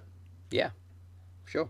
Um, Yeah, sure. That's all you got to say about that. Yeah, well, sure. I mean, I know who Britt Baker is, but I don't know much about the other two. Um, Okay, so Kylie Rae. Oh, this will make you laugh too. Kylie Oh. Ray. Go not, ahead. not Kaylee Ray. Kylie Not Ray. Kylie Rae. Kylie Rae. Kylie. Yeah, Kaylee Ray's fucking awesome. Kylie Rae uh, did a lot of work for like Rise, which partnered with Impact very briefly, uh, and Shimmer, and, and, like all around though those spots. So she's done a lot of those win promotions. Britt Baker, obviously the wife of Adam Cole, baby, and we saw it all in Kill It, so we know. Something for you. Oh yes, but yeah, that that's gonna be good. Uh, what other ones did we not mention? Oh, dude, SoCal Uncensored against the Strong Hearts of CIMA, T Hawk, and El Lindaman. That's from the um the China promotion. Those three guys are from. Yeah. You know, it's never a bad thing to see Daniels and Kazarian. Never. I mean, friggin'. I'll be honest with you. One of my favorite things with that. Oh my god. Yes. That bad influence, Steve. Yes. And um, Scorpio Sky. Are you a fan of Scorpio Sky? uh, I mean, not as much as Daniels and Kazarian, but yeah. Maybe, I mean, that's just because I've followed those two more. Okay, so the one time we saw Scorpio Sky on WWT, remember when he was Harold and the anger management thing with Daniel Bryan and Kane? Uh, no. Um, I just, you know, think of them as ac- extras. okay. you just glossing them over, Daz. Fuck them. They're extras. That's what your that's your stance on the extras, Daz. You're bad luck Fale. Fuck them. That's not your stuff. That's not your stuff. Okay. No, he was he was Harold in that, and he was actually in TNA very briefly as I believe it was Mason Andrews or something like that, and then Oh, yeah. friggin' TNA said nope. You like what? Evans, they said nope. We're going to bring it full circle again. Go ahead. Because Scorpio Sky was also a firefighter during the Ring of Fire match between Kane and Bray Wyatt. Oh, of course. the Ring of Fire. Yes. All right. Um. Okay. So he was also on Wrestling Society. Do you remember Wrestling Society X? Ah, by name, yeah. It was very briefly on MTV, and they had to. Um. Okay, so they had a incident on one of the shows. It was Ricky Banderas, better known as Judas Mesías, el- or also known as Mil, uh, Mil Muertes from Lucha Underground. Yeah. Took on Vampiro for their title, and there was an incident where they or a fireball was used, and MTV had to pull the plug because they were not a fan of the Ah, you remember hearing about that, yeah. Yeah, so MTV said no, but hey, well, here's what we could do on MTV. We're gonna please Vince Russo because we're gonna keep Teen Mom on the air. So that's what we're gonna do. We are gonna Teen Mom, I hate that show. we are gonna put Teen Mom on the air, and we're just gonna become reality. And you know what? Say fuck the music. We're just gonna be about the television, Teen Mom is up there with fucking Love Island. dude. You okay? Daz, what do you hate more, Teen Mom or Love Island? If you had to choose one, I know you hate them both equally, but if you had to choose, which is worse? Oh well, not many people talk about Teen Mom. It's just it just exists, but everybody like floods my timeline with shit about Love Island when that runs. So Love Island is definitely worse. Yeah, that's your version of The Bachelor and The Bachelorette, right? Pretty much, yeah. Good Prob- probably worse. Yeah, yeah, fucking just. Ugh. You see now, now. And you know what's worse?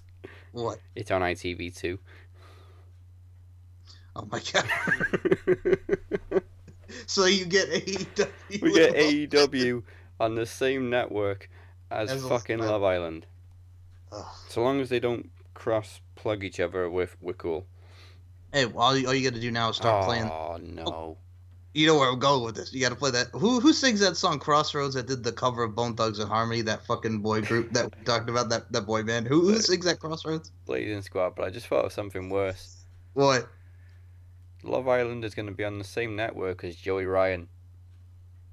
Oh my god, the penis party in Love Island, man. Oh no, please no, Jesus! don't don't give me no Love Island dick flips. Stop, he's already dead. The power of the penis. It ain't gonna be powerful for much long after you go on that show, mate. Fucking hell, man. Fucking hell.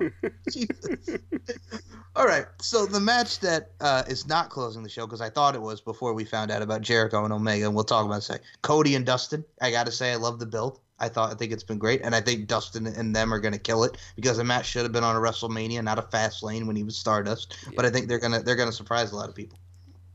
Yeah, and obviously the uh, the AEW hate squad have uh, criticized it because it's it's an old guy called Dustin Rhodes. Fucking work. It fucking he's an old guy. The dude could freaking go, and he's fucking in his mid forties. Leave him alone. It's the natural versus the American Nightmare. Jesus, Yeah. shut the up, you marks. He can give us a better match than Goldberg and Undertaker. Yeah, fucking eat a bag of dicks. I said it last week. Eat a bag of dicks. If if they'd have said this, uh, like 15 years ago when he was Black Reign, maybe I could understand. But he's Well, you- shredded that weight.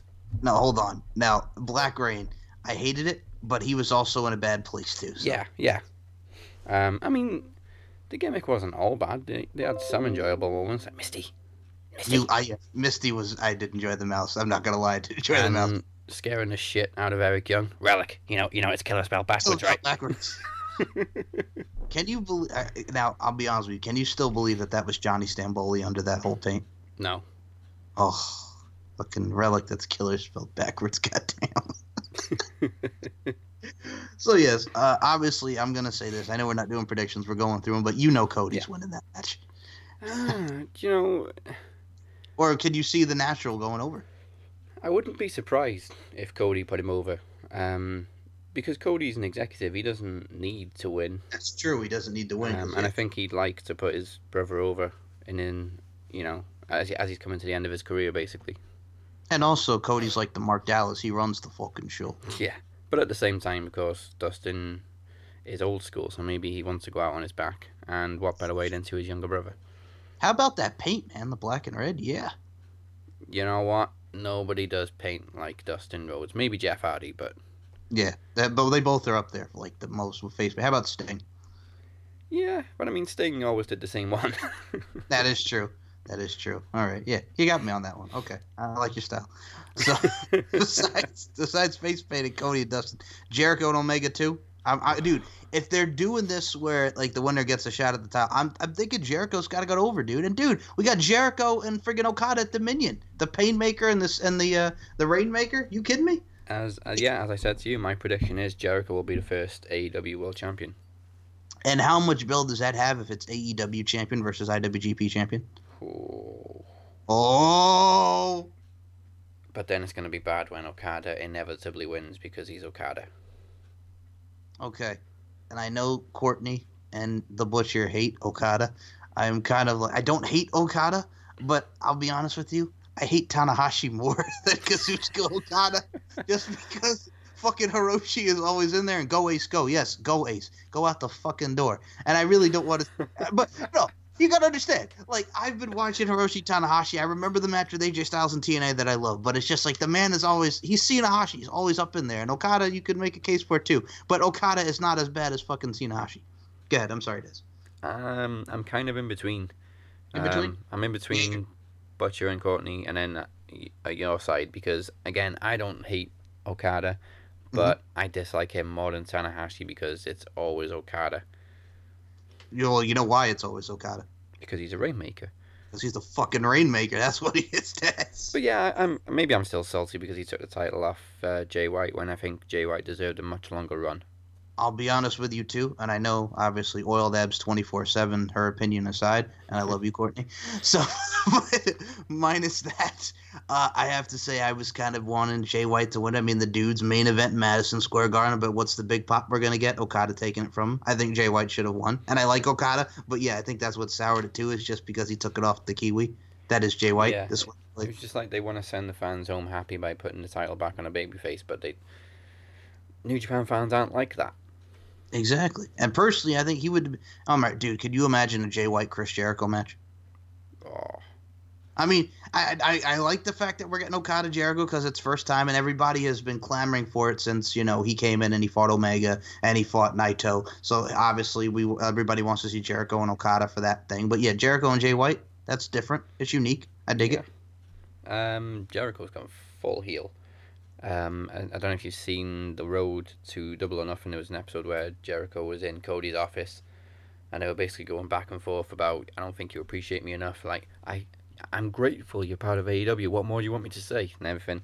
Um, so then Cody leaves, and then some dude comes over and goes, "Mr. Jericho, can I uh, escort you out to to your car out of the building?" Yeah, sure. Jericho just picks up Cody's cane, bashes the dude across the back of the head with it, and walks out. I gotta say something because yes, I did see that, and that was absolutely amazing. But these promos that Jericho's been cutting have been awesome about AEW. Oh, I love it. And Jericho as the first AEW champion, I gotta admit, I wouldn't be mad at that. No, I think he's been, aside from Cody in the box, he's been the biggest advocate for AEW. He's plugging the shit out of it. And he's And being upfront and honest. You know, you may not want to call it a war between AEW and WWE, but it kind of will be. And I mean the fact that WWE has blackballed him in a way with the pod, not like from the company, but podcasts, and how he can't have any WWE person to talk as Jericho is great. He's very- WWE are pissed. Oh, I think it's funny, but yeah, I mean, good for Jericho. I, I'll be honest with you. I think you could say this too as a fan of Chris Jericho and appreciate like what he's done over the years. The man got a clipboard over. The man got a scarf over. The man could do whatever the fuck he wants. But I got to say this: you know, he, down the line, you will see him in WWE again. Yeah, I mean, if anybody's had a Hall of Fame career, it's Jericho. Yeah, well, if he's not wrestling, he definitely definitely will be in that Hall of Fame. Um, I had this. Well, I'm sorry, don't mean to go, but I mean, dude, if Billy Gunn is in the Hall of Fame and they could make a joke out, of, you know, we'll buy your that little pissant company. I mean, you you know that obviously. Um, yeah, I mean, I had I had it out with um, Chad Broughton, B Rock. Shout out. Um, oh, B Rock's awesome. Yeah, B Rock. Go ahead. Posted about. He, he- he's so excited for AEW, and he's posted about it. Um, how they're going to be, how it affects WWE basically, and somebody was like, "Yeah, but they're not going to put WWE out of business." Ha ha ha! You know, as as people do. Mhm. It's it's a simple case of no, I don't believe AEW is going to put WWE out of business because WWE is as bad as it is. It's an absolute machine. But you are either blind, stupid, or in denial if you don't think AEW is going to give WWE some competition. Especially with WWE's product this bad. Exactly. I mean, a lot of people are waiting for that alternative, and booyah, here we are. Yeah. They may not be full on at war, but it is an alternative, and people are going to switch over, and people are excited to see uh, a new major American promotion. Well, And I think the thing I like about Tony Khan is like they didn't want to compete like on the same night as WWE. They have it on Tuesday, hmm. which is fine. Yeah, Impact. Well, hold on, wait a minute. With Impact, I saw s- that's the other thing I forgot to mention. Somebody said, "Oh, that means we have an open slot for Impact on Wednesdays." Impact tried that, didn't work. Impact tried every friggin' night. They well, what what are they gonna do? Go back to fucking Thursdays again? Oh boy, Impact's on Thursdays again. oh my God, Impact's looking for a TV deal again. The uh, the two episodes they did when they went up against Raw live actually weren't bad episodes, but They they, weren't. couldn't. But they couldn't keep it up. Yeah, like I remember watching the January fourth one when it was going against Shawn and Bret. You know, the, rekindling and all that. And then Vince will blow him. Like, dude, when they're doing the friggin' mousetrap, whatever the fuck that was, the Terradome that looks like a you know an, like the friggin' mousetrap shit, Yeah, and then yeah. and Jeff Jeff Hardy hits Homicide with that. God, that was a chair shot. Not as bad as when he hit Brock Lesnar, but that was a fucking chair shot. And then friggin' everybody's shitting bullshit because there was a non-finish in there. And then friggin' Ric Flair's over here, and oh my God, here's Orlando Jordan and you know whatever Orlando Jordan's doing, and everybody. Yeah. Yeah, well, I'll be honest with you. The thing that he did with Rob Terry, oh my God, friggin' just like like he's supposed to be just in his pants over Rob Terry. Yeah, And- Velvet, Velveteen Dream did the gimmick much better. And also, there's another thing I like to add that, like you see Orlando Jordan based off which is fine. You know, he's bisexual. That and he wanted to do this gimmick in WWE, but friggin' when Aron Rex comes in as like Liberace, Damien Sandow, and then this is where I look at Impact fans. There's a reason why WWE said no. Thank you. Yeah, So that, ah, Damien Ah. Sandow was a big, big flop in, in Impact. Well, dude, he they friggin' he wins the title like right away, and then he jobs to Moose, and they did nothing with him. He's feuding with like Robbie E. He's Liberace, and and his Spud is with him. He's like Spud, Spud, and I'm like, I, I don't care about this. What the, what the fuck are you doing, Mister Fucking Liberace? Like it it does, it wasn't gonna work in WWE, and it didn't work in Impact. Like it sucked. It was garbage. It wasn't even garbage, Daz. It was garbage. fucking yeah and i mean like whatever and i mean well the thing with that around that time with 2010 with the war i mean they brought in everybody from the hulk hogan australia tour they brought in Ric flair they brought orlando jordan they brought in the fucking nasty boys freaking Fucking brian nasty boys.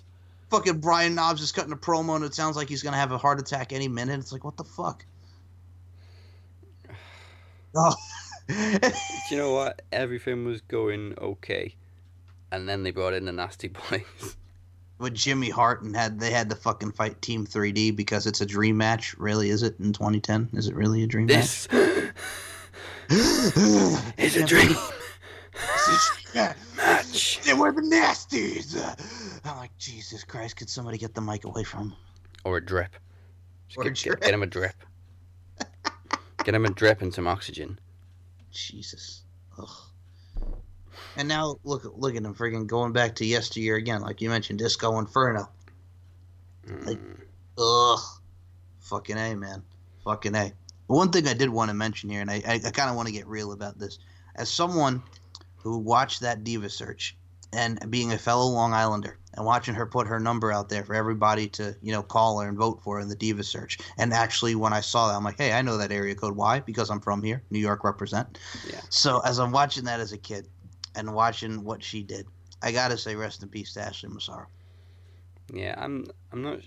I'm pretty sure she followed us at one point. I'm not sure if she still did. Did she? Uh, yeah, I, rem- I remember us talking about her a couple of years ago. Um, yeah. I'll, I'll be honest, man, dude. She looked good. I saw those appearances she was doing at like the Starcast and all these conventions. I'm like, she looked good, and it's just unfortunate, man. Like, really, for real. Like the whole the suicide thing coming out, and just it, it's just it's a shame. It really is. I just had to mention it also because you know, fellow Long Islander, and I just I. You know what it is too, dude, and I mean I don't get mean to get all like I don't mean to like take this in like a different route here, but as a kid growing up in Long Island and seeing what has become like the epidemic of friggin' people dying over and people I've graduated with dying of overdoses and suicide is just it's really sad and it's just it's, it's got to stop and mental health is no joke and stuff like this is no joke so I just want to say rest in peace because it's just ugh it, it really is heartbreaking man just as someone who's lived around that environment Yeah, it's too much, too young, too often. It just seems to be all the time these days. It is, and it just uh, and the stuff that's coming out now about the whole tribute to the troops thing and stuff, and the and you know what's going on, and just ugh, just I mean, which WWE have categorically denied, and apparently she emailed them before her death, apologizing for her involvement in any lawsuits. Uh, so I don't know what, what went on with that. I don't But, know why, um, but still, just again, just too young. And I know, you know, a lot of people look at it like, oh, Ashley Massaro, she was a Diva Search winner. But I gotta say, some of my favorite moments with Ashley Massaro, I did enjoy her with Paul London and Brian Kendrick. I thought she they were fun because obviously she was with Paul London at the time, and she went to Matt Hardy. Uh, I mean, her and Trish Stratus. Going against Torrie Wilson and uh, Candice Michelle and Victoria. What were they? Vince's Angels at the time, like which they were all Vince McMahon or Vince's Devils? No, excuse me, Vince's Devils.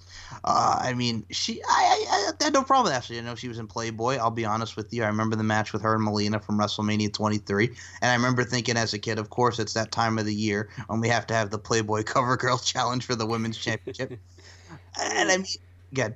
Ashley was very much eye candy, but she also Yeah. wasn't the worst wrestler in the world. I think she worked very hard. Like I remember watching Christy. I mean, Christy. Well, then again, it was Trish Stratus at the time. But watching Christy Hemme having a decent match with Trish Stratus at WrestleMania because it's Trish Stratus and Christy worked hard. We saw what she did in Impact, uh, TNA, whatever you want to call it. Uh, I mean, Ashley Ashley Massaro worked hard. I mean, she did her thing on SmackDown and Raw, and I mean, she got her WrestleMania moment when it was what was it her and Maria, who was a Playboy cover cover girl at the time, with Snoop Dogg against was it Beth Phoenix and Melina? yeah. So I mean, yeah. Yeah, back in the early days of the Diva Search, they actually put the work in after winning, uh, and then they found Eva Marie, Oh. which we won't go into, but there you go. There you Um, go. It's right. Good. Well, the only time I ever stuck up for Eva Marie was after she left. Yeah. And she, but yeah, you know what I'm talking about. and uh, she basically shut down Mia Khalifa. And then Mia Khalifa got a lollipop with a dick in it. It, it was quite funny. Like she shut down Mia Khalifa, and Mia was like, "Oh, oh, um, okay, yeah, may- maybe I was wrong. Okay." Well, duh. Yeah, it- I mean, here's what she did. She verbally kind of like shut her down, as opposed to John Stossel just getting physically shut down by Dr. D back in the '80s with that open, this is an open hand slap. You know what I'm saying? so that was the verbal version of that. Is what that was. We're live, pal. Oh. yeah, try telling this guy wrestling's fake. Exactly, man. You know what? I also think of uh, Ready to Rumble with Jimmy King. When they're looking for guys to join his posse, and they've got this makeshift ring made out of mattresses, and this dude just gets in and goes, "Everybody knows wrestling's fake anyway." Whack! feel fake? Right hand. Did that feel fake? Yes. Uh, you see, people bury that movie, but it did have its moments. I don't understand the hate for Ready to Rumble. I love it.